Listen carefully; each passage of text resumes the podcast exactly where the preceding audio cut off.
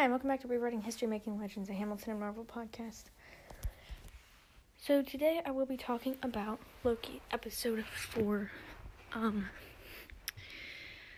uh, titled. Oh yeah, t- it's called the Nexus event. Sorry, I was blanking there for a moment. Uh, titled the Nexus event. Um.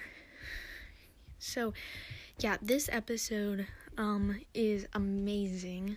Um I think the the um it's definitely the best the first time around because you have no idea what's happening and it's practically impossible to guess what's going to happen next because all of it's so sudden and the reveals and stuff are come on so quickly and things like that. So it definitely uh, keeps you on your toes and keeps you guessing and wondering um, I'm not saying that it's not a bad rewatch episode. I have like rewatched it, gosh, five, six times. Um, about as many times as like episode five, uh, or episode two. But it's definitely very more exhilarating the first time around, um, and and very very tense. Um, and yeah, not only did this episode have a surprise ending, um, it also had a post credit scene um, that was very surprising and gave it a really cool twist. Um, so, uh, real quick, um, I wouldn't call it a warning, just a note. I will only be focusing on um, episode 4 of Loki, possibly referring back to episodes 1, 2, and 3 a little bit if I feel if if it as if I feel it's necessary, and I will not be talking about episodes 5 and 6 of Loki.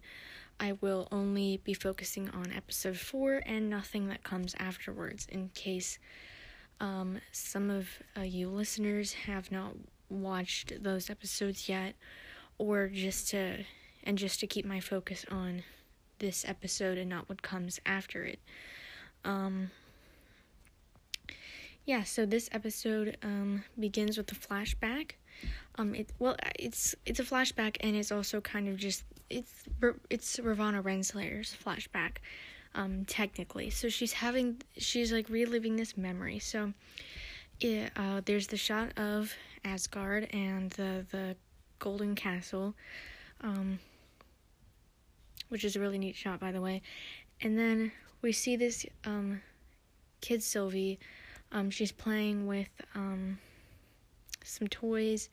There's like uh, I think I heard the like read that one of the toys was um that dragon that we saw at the beginning of Thor Ragnarok that Thor was fighting um after he took out Surtur. Um, and then she's um she's playing this game where the Valkyrie are saving Asgard. Um, which is pretty interesting, I think. I think it's a very overlooked detail, and it took me a while to like notice it too. But she's playing a game where Asgard is saved by these really brave warriors. Not where Asgard is destroyed, not where she um, takes out her revenge on Asgard, nothing like that. It's where Asgard is saved. Um, which brings up quite a few questions for me. She mentioned that she knew she was adopted in episode 3 so if if that's true, and it's hard to be sure, but um, if that's true, that means she probably started off with a healthy relationship with her parents, um, and she seems to just want to help more than enact or seek out revenge. So just thought that was pretty interesting and a detail I overlooked for a very long time. Anyway, um, some TVA hunters come in, and one of them is Ravonna Renslayer. So we find out that uh, Ravonna used to be a hunter for the TVA. Her like uh, hunter num like name or yeah, I don't I, I wouldn't even really call it a name, but her uh, number I guess is um, A23 and I read that this is actually an Easter egg and a pretty fun one too. So the first time Ravonna Renslayer showed up in the comic books was Avengers number 23. So A23, her hunter name, is actually a reference to the first time Ravonna Renslayer showed up in the comic books. And yeah, Ravonna Renslayer was a character in the comic books. Um, she was, I think she was like a time traveler at one point called Terminatrix. She had this like whole costume and stuff. Um, for a while, she worked pretty closely with this comic book villain called Kang the Conqueror. Conqueror. That is sometimes a very difficult word to say. Kang the Conqueror. Okay. And, um, yeah, that's kind of uh, Ravonna Renslayer in a nutshell from the comic books, anyway. Um, anywho, uh, they go back to the TVA. Um, there's another detail that I picked up on after a few few rewatches where um, some more hunters bring in this guy, and he's like clutching his arm and he's yelling in pain. And Sylvie looks at this guy in horror and she goes, Help him, why aren't you helping him? Which I also thought was interesting because um that that got that guy in episode one that Loki saw get pruned, um, which made him very quickly take out his ticket.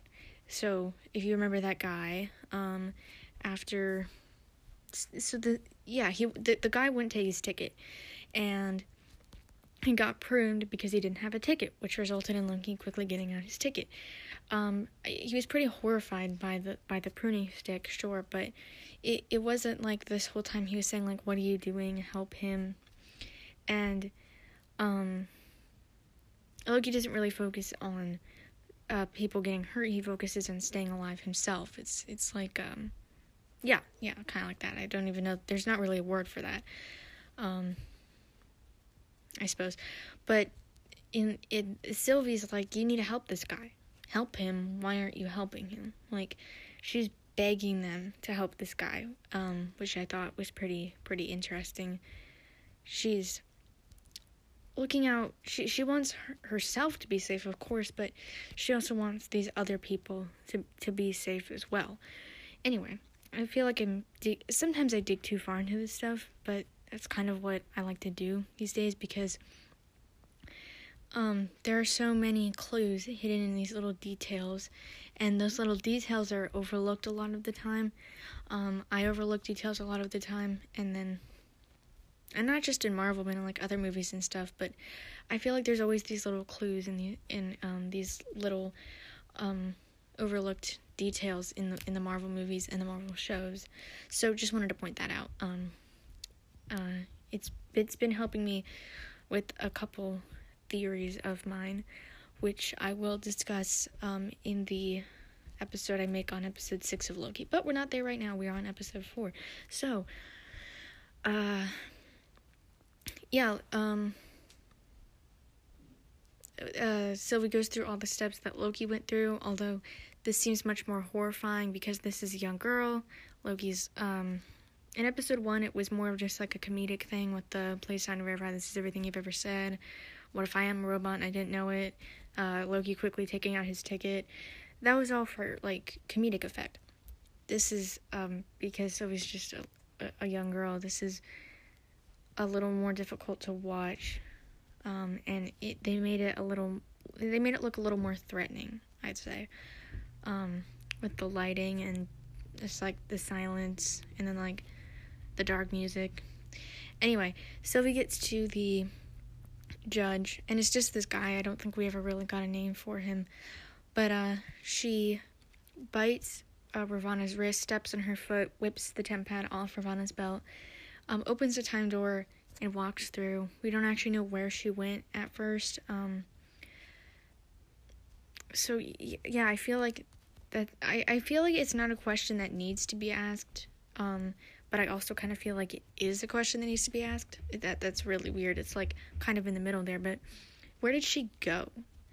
Um, because uh, she had to figure out probably um the whole hide and apocalyptic events thing later because I don't think she just thought of it then. She didn't know much about the TVA.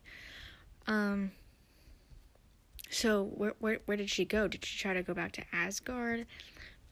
um, which which is an interesting question because um, they put down a reset charge in Asgard. So did it wipe out that whole timeline or just like part of the timeline? I'm still not certain on the um, like overall effects of the reset charges. But um yeah, I'm just kind of curious where did she go when she stepped through that time door? If you have any theories, um you can leave a comment on Apple Podcasts once this podcast is on Apple Podcasts or um yeah. Um anywho, um then we cut back to Ravonna Renslayer uh, because this is Ravonna's memory she's reliving. She opens the the elevator with the golden doors, which we learned in episode three, because Hunter, because Hunter C20 told Sylvie that the elevator that leads to the timekeepers um, is gold. So she walked through these golden doors. So we know it's the timekeepers' chambers, and we see the this like symbol on the um wall and I know there was some speculation that it was like runes. Not totally um, sure about that theory, but I suppose anything can happen. And then we see these like red eyes, and then it goes to the Loki opening theme, which I love. I talked about how much I love it in my episode about episode two of Loki. So yeah. Um, so after the opening theme, we go back to Lamentis one. Um, Sylvie's sitting on this like rock, and Loki seems really hesitant. Um, he walks up to her. He says, "I'm sorry." Um, honestly, this part surprised me a little bit. I expected her to be super angry or accusatory or frustrated or like a mix of all three of those. Um, kind of in a murderous rage, but she just kind of nods and says, "I know." Kind of just accepting her fate and accepting that yeah, he didn't mean for this to happen, and I think she, I think she gets that. Um, so he he sits down on another rock that's like next to the one she's on, and she, I feel like so she starts talking about Asgard and her past life, which she was keeping hidden on the train because, as I said, in um, episode seven of this podcast, um, where I was talking about episode three of Loki Sylvie does not like to talk about her past because, in her mind, um, anything she mentions makes her more vulnerable and kind of shows a vulnerability because I feel like when she speaks about this stuff, there's definitely a lot of pain. Um, and that probably like she probably feels like that makes her more vulnerable um, and things like that more more weak anything that that her enemies could use against her things like that. She does not like to show any vulnerability. That was pretty clear in episode 3 um but she goes into this whole speech because and i think she starts talking about it because she she she knows she's gonna die. There's nothing she can do to get out of it or so she thinks. But right now um, she thinks there's nothing she can do to get out of it. She thinks she's gonna die. So, um, she's been holding this pain to herself for so long, and I think she realizes here's this person who's who who can relate to to the pain that I feel. So I'm gonna talk about it and let some of that pain go. Um, just um, talk to somebody who might understand. And she goes into this whole speech. She says, like, I remember Asgard, my home, my life, my people. The universe wants to break free, so it manifests chaos, like me being born the goddess of mischief. Um, she kind of, Sophia Di Martino kind of enunciated on the S. She said goddess of mischief, like she's pointing out that she was like she, like she's pointing out she was born a, a female instead of a male. I think it, maybe is what's happening there because she really enunciated the S on goddess. I feel like. And um, she talks about how she was stolen from her home at a very young age, um, and she ran away, and she she's she, there's this really cool line. She says, "I grew up at the ends of a thousand worlds," which I feel like there's a lot of really heavy emotion in that line. and just the way Sophia Di Martino said it made it feel really heavy. And there was definitely a weight to that line I think which which is uh, pretty pretty pretty neat. Um but uh, gosh Sophia Di Martino did such a good job acting the part of Sylvie but there's so much pain and hurt and like devastation in her eyes as she's saying this. Um like this scene is so good if like if you've only seen it like once or even twice, I suggest going back and just watching this scene. It's so good. Um, and Sophie Di Martino did such a good job with this scene. I I think, in my opinion. Um, anyway, so she says, "I grew up at the ends of a thousand. So that's where I grew up at the ends of a thousand worlds." And she takes like this breath, and she's like, "And now that's where I'll die." And there's a lot of bitterness in her voice, and also like more of that pain and sadness because she got stolen from her home. She wanted to destroy the, the TVA for so long, and now she's just gonna die here.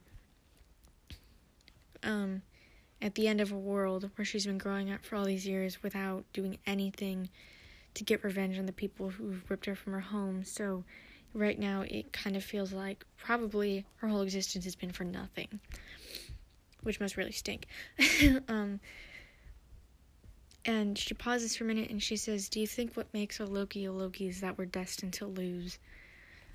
Um, which was an interesting line. I mean, because if you call back to episode three, um, Sylvia asks, What makes a Loki a Loki? And, and Loki responds, like, um, I forget exactly what he said, but it was something like wit, charm, style, something like that. Anyway, so she brings up that question again. Do you think what makes a Loki Loki is that we're destined to lose? Um, which I feel like kind of points to maybe why she changed her name because it seems like she changed her name. She says, um, "Don't call me Loki. I'm Sylvie now." She said that in episode three. Like I'm Sylvie now. Like I wasn't Sylvie before. I'm Sylvie now. So did she change her name because um, the name Loki is associated with losing, maybe. And she says that do you think what makes it Loki Loki is that we're destined to lose? No matter what we do, no matter what we try to do, we're destined to lose. So it, it kind of makes you think that that line, another one of those small details that I try not to overlook because there's clues hidden in it, I think. Anyway, this goes on to one of the best lines where Loki says, No, we may lose, sometimes painfully, but we don't die, we survive. Which I I really like that line. Like, what makes a Loki Loki? We survive. Um great great response there. I also thought it was kind of ironic that he said that right there like right then when they literally both thought they were about to die and there was nothing they could do to get out of it or so they thought. Anyway, while the speech is going on back at the TVA, um, Mobius and B15 are watching the timeline, um, and they have it. They have a like all these um, settings on so that like um, Mobius says like um, this thing should go off if somebody steps on the wrong leaf. So yeah, really high sensors on the timeline right now. Um, just want to bring that up because um, that line um, stepping on the wrong leaf should cause this thing to go off It's kind of important later on. Not important, important, but like it comes back. Um, yeah, so um, going back to the we don't ever survive, Loki continues this this little speech here. He says, "I mean, you did. You were just a child when the TVA took you, but um, you nearly took down the organization that claims to govern the order of time. You did it on your own. You ran rings around them. You're amazing. Which this scene right here is very important because um in his whole life, well not his whole cuz we didn't see all of Loki's life, but like in the movies and things, it was he never really complimented anyone that genuinely. I don't think he complimented anyone in general. If it was, it was a sarcastic compliment. And um it it probably wasn't very genuine at all. This was like a genuine compliment. Like, I don't think he's ever really done that before. So this is pretty big for him. He's really breaking through that shell, but it it also shows like just this admiration for her that he's probably never felt for anybody, not even Thor, not not even Odin, maybe Frigga, but this is this is a this is a, uh Frigga didn't uh, nearly take down the organization that claims to cover the order of time. So I feel like it's also Loki kind of acknowledging that Sylvie is the superior Loki here, which um um Mobius and Loki were arguing about in episode two. Um anyway, so uh Sylvie's Loki's never complimented anyone like this before. Zoe has never been complimented like this before. So she's like genuinely touched. There's so much genuine things going on, emotions going on here right now.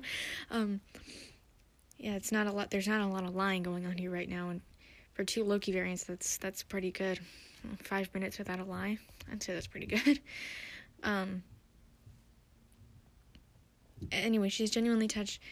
Um, it's kind of instinctive. She puts her hand on his um, arm, and this sets off um, this huge branch on the timeline. And this is where that line is brought up again. Mobius is like, "Whoa, that's not somebody stepping on the wrong leaf."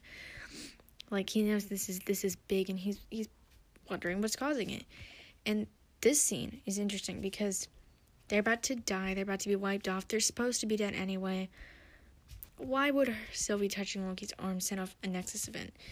Um, I've seen multiple theories on this, and I've kind of like taken some to develop my to develop my own kind of. I've it's it's see what what I think happened possibly is um like like it's um these these two people have been alone all their lives, right? Like I mean, I guess Loki had Odin and Frigga and Thor, but he never felt like he belonged. He always felt like the outcast. He always felt kind of alone. Um, and she's been on the run her whole life. She literally had nobody. So there's these two people who are very alone, and then suddenly realize they both understand each other in a way that nobody else has been able to understand either of them, literally ever. Um, so there's this there's this like realization. Oh my gosh, I'm not alone in this world anymore. Like here's somebody who gets me. Um, and like gets what I've been through, you know, realizations like that. Um and and two two Loki variants who who realize that they're um, more powerful than they realize, that they don't die, they survive, that they're not alone in the universe anymore.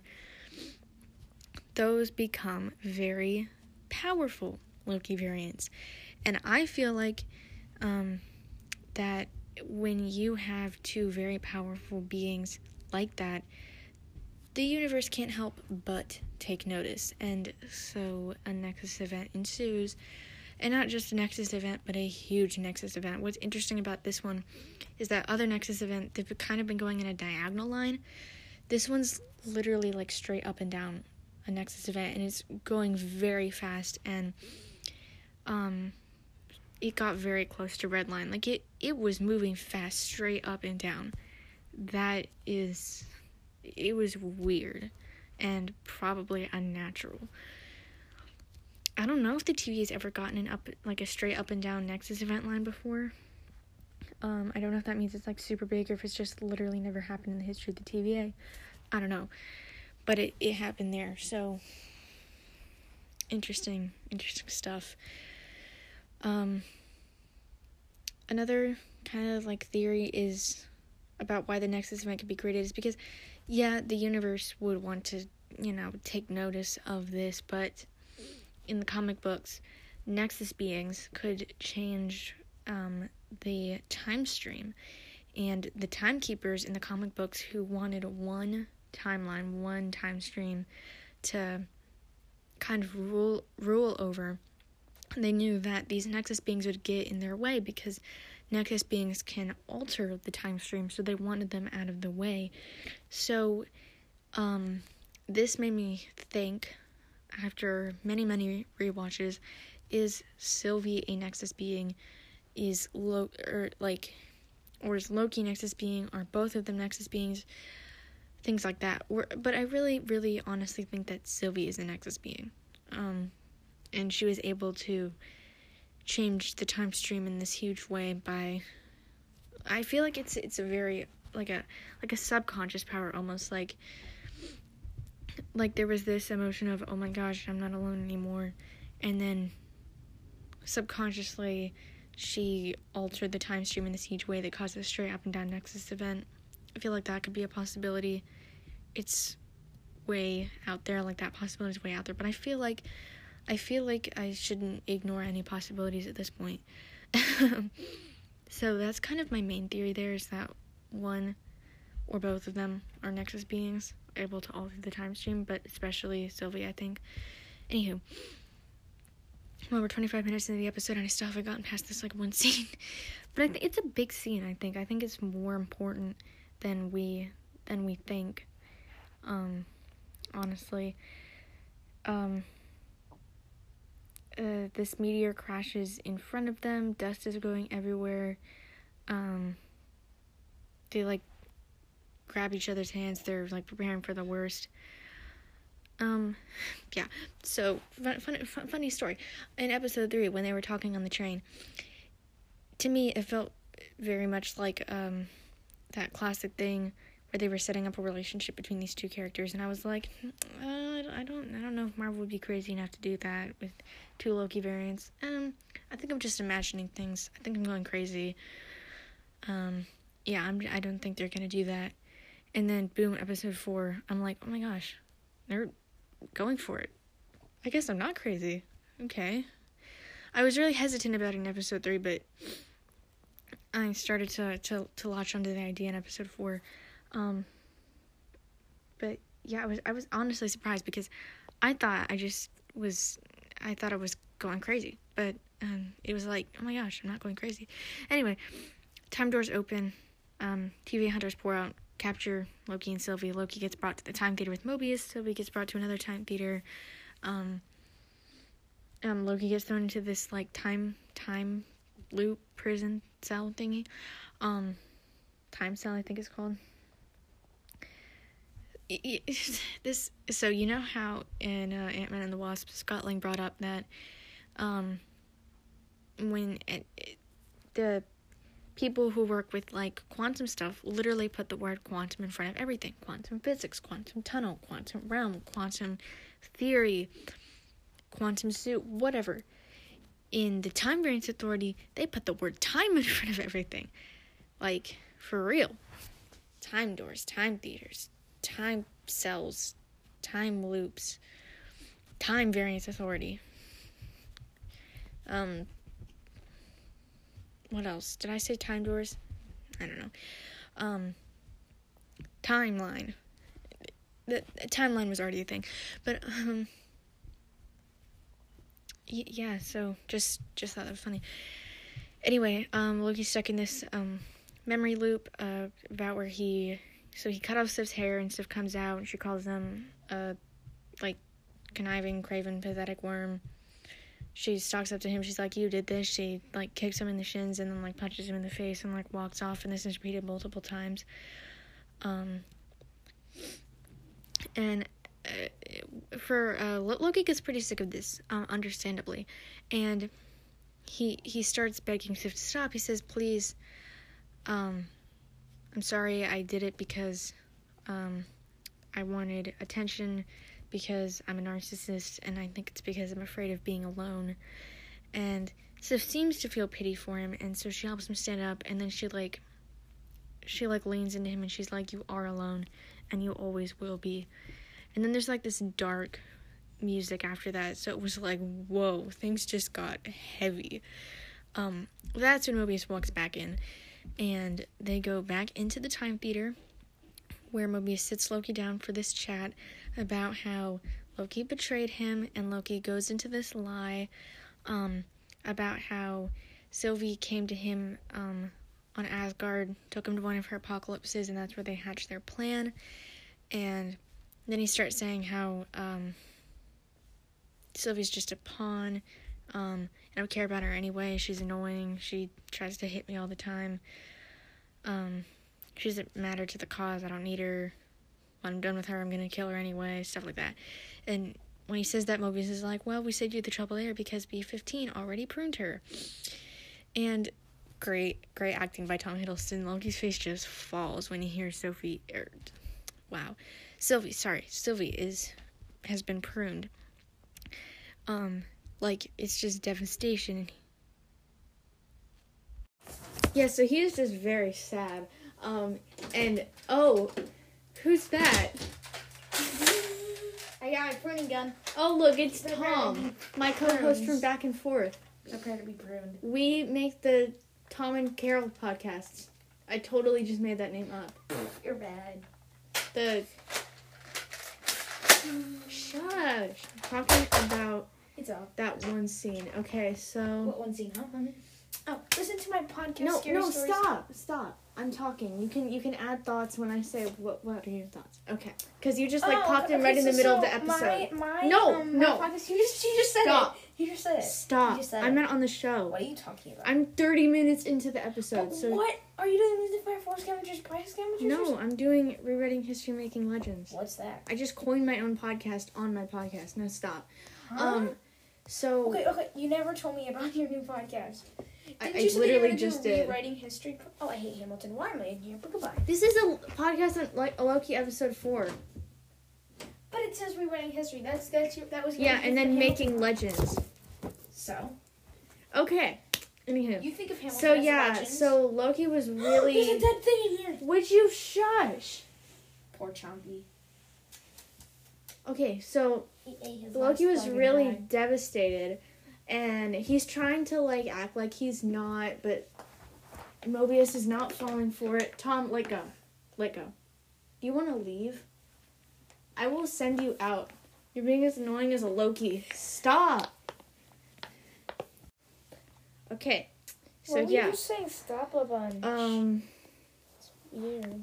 So Mobius totally isn't buying it, and he starts laughing, and Loki is yeah, exactly, just like that. Anyway, I said stop touching my stuff. Talkie, talkie, talkie. I'm I not. said stop touching. I'm not. So Mobius, he starts yeah laughing. So Loki gets really confused, and and and um Mobius just keeps laughing, and Loki's like, "What's so funny?" And Mobius goes, "Come on, look at your face. You like her." And it, this this kind of starts Ooh, Chris at her. Yeah, exactly. This like starts, starts this starts sounding like um like a high school show where the the the annoying friend is like, "Oh my gosh, you like her, don't you?" And then the other friend's like, "No, I don't." Yes, you do. no, I, don't. Yes, you do. Yeah, I do. Yeah. I do. Okay. Anywho, No. and and Loki's like, "What?" Yeah, Oh. what? Um, and oh, and by the way, Tom, we're not talking about episode five and six in case listeners haven't seen. Okay, where was I? Um, yes. So, uh, yeah, Mobius is totally enjoying himself here. He's like having the time of his life. I'm guessing he doesn't get to tease many people about this.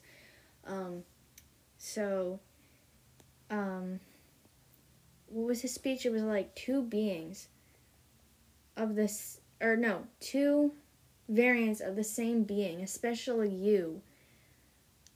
Uh, do you remember the speech? Tom? Hmm.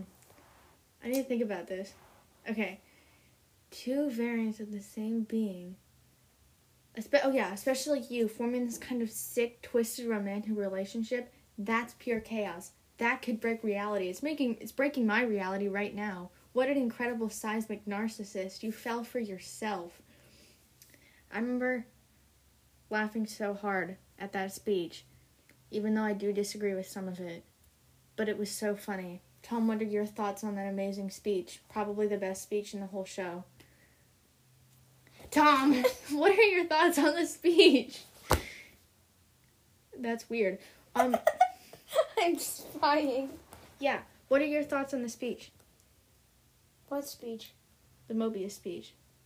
Mobius speech? Never mind. Okay, so let's see. yeah, um, so where uh, Mobius is i totally enjoying himself, Loki's like having a panic attack. He's panicking. he's having a panic attack because he's like, is This she is the place that he went to though. interesting? Because he's like, is she alive? Is she alive? And Mobius is just like, what an incredible size narcissist. And yeah, Loki's having this total like, like an emotional breakdown.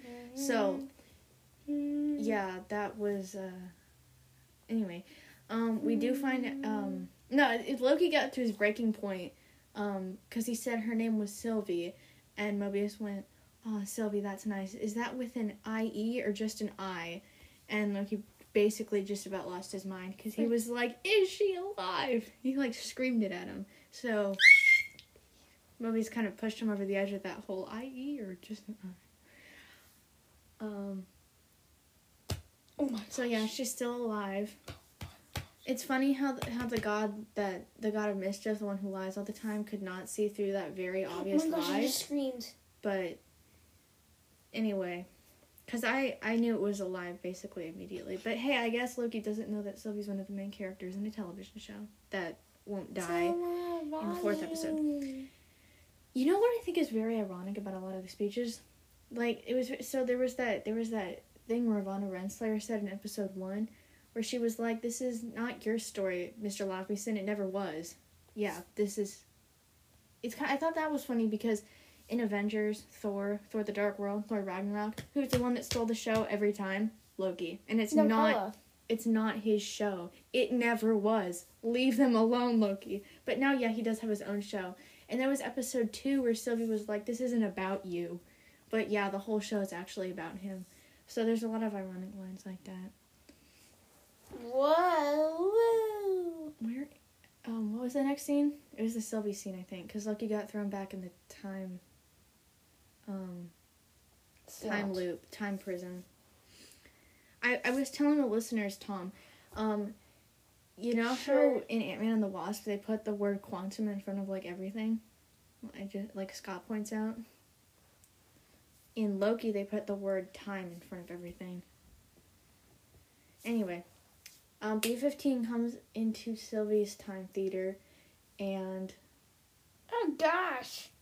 Uh, takes her back to um why did I just forget the name of that city in Alabama? Happy Mm, I said it earlier in this episode. Did I? Haven Hills, Alabama, that was it. Um, to Roxxcart. Um, and B fifteen is like, I saw something when you enchanted me. Show me. And and um Sylvie showed her her memories. What the heck? um, yeah, okay. Random. Um, but I think Wunmi Mosaku did a really good job with the scene because she did a really good job acting. Who's that? Wunmi Mosaku played B15. Who's that? Very funny. Who's Um, that? So that that was a really powerful scene I thought, and that was kind of cause cause um I have lots of money.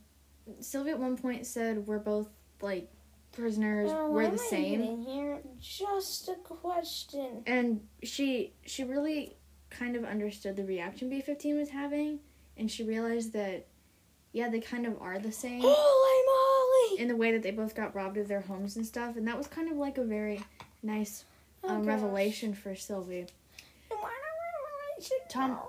stop What the um heck? Oh my gosh.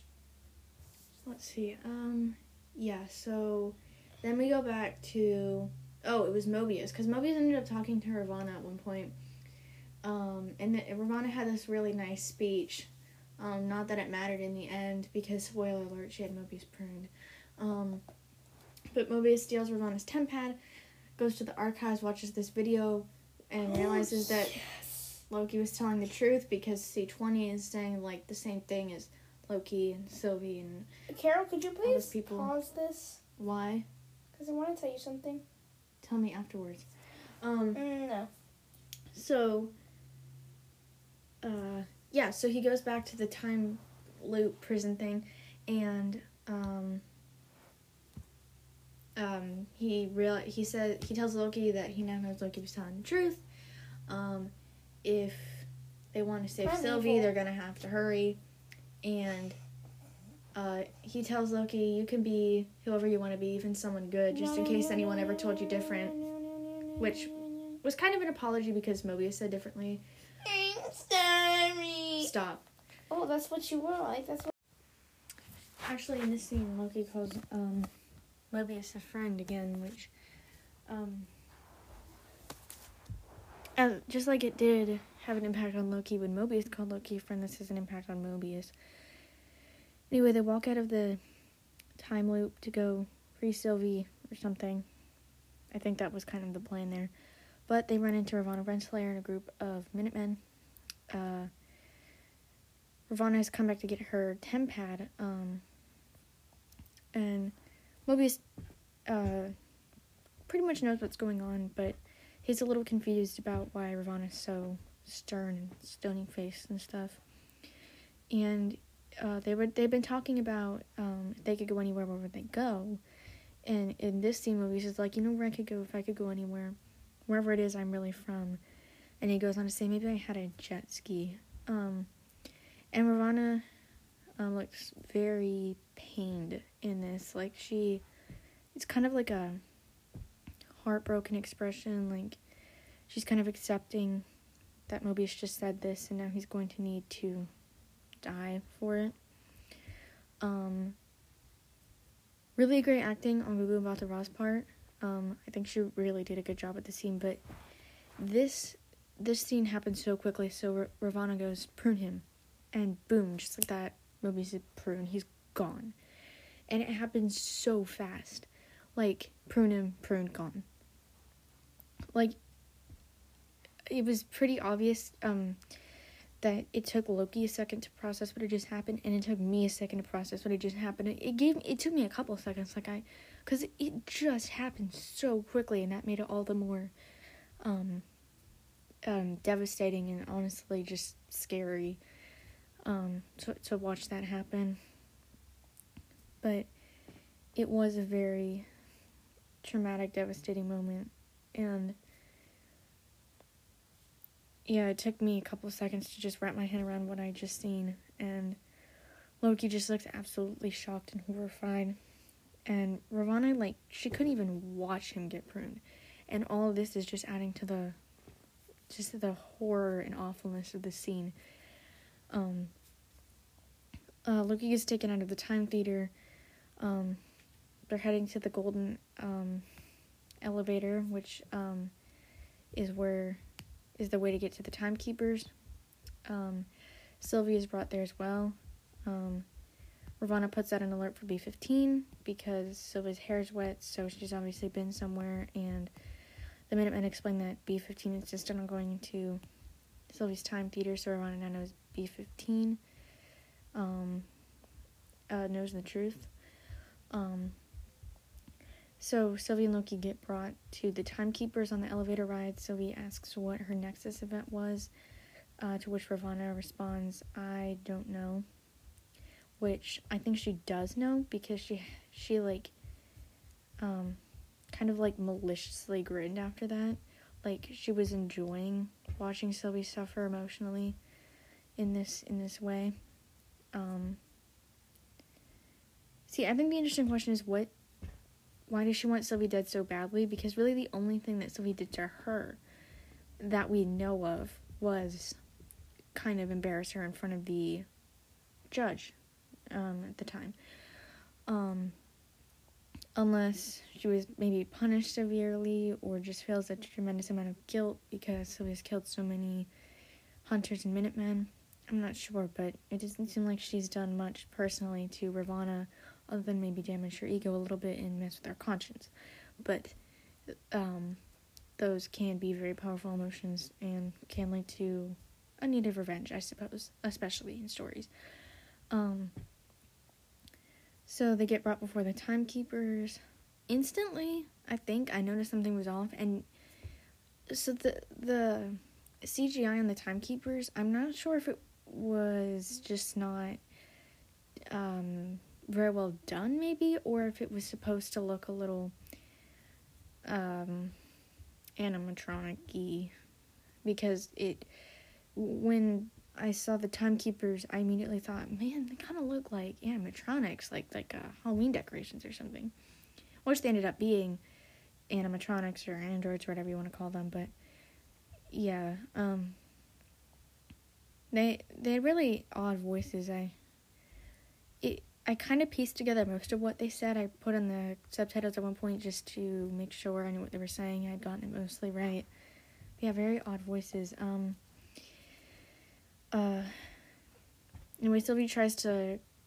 Um, she steps forward. I don't know what she was thinking about doing. Maybe swinging her sword at them or something. But Ravonna uses the time collar to loop her back, so she's standing beside Loki again. Um, and then suddenly it kind of starts to fizz, and then the elevator doors open. B fifteen comes out in this very dramatic fashion, and she um, says like the TVA mantra for all time, always. Tosses Sylvia her sword, unlocks the time collars, and then an epic fight ensues. Um, I think the best part of this fight was the fight scene between Ravonna Renslayer and Sylvie. Um, which was really awesome to see. And it was like these two really powerful, talented women um, at odds with each other. And it was really cool. In the end, Sylvie wins. She knocks Ravonna out. She chops off the head of the timekeeper in the middle, the one with like the blue oval head. And it falls to the ground. Loki is the one to spot it first, and there's wires inside of the head. And gosh, Sylvie's just devastated here. She picks it up and she looks at it and she goes, like, she just, she's horrified by it. She's just like mindless androids. Whereas Loki's very angry. He's like, where, where does it end? Who created the TVA? Um, because it's, it's just all lies. Like, wherever you go, it's just lies, lies, lies. Oh my gosh, the TVA agents are variants.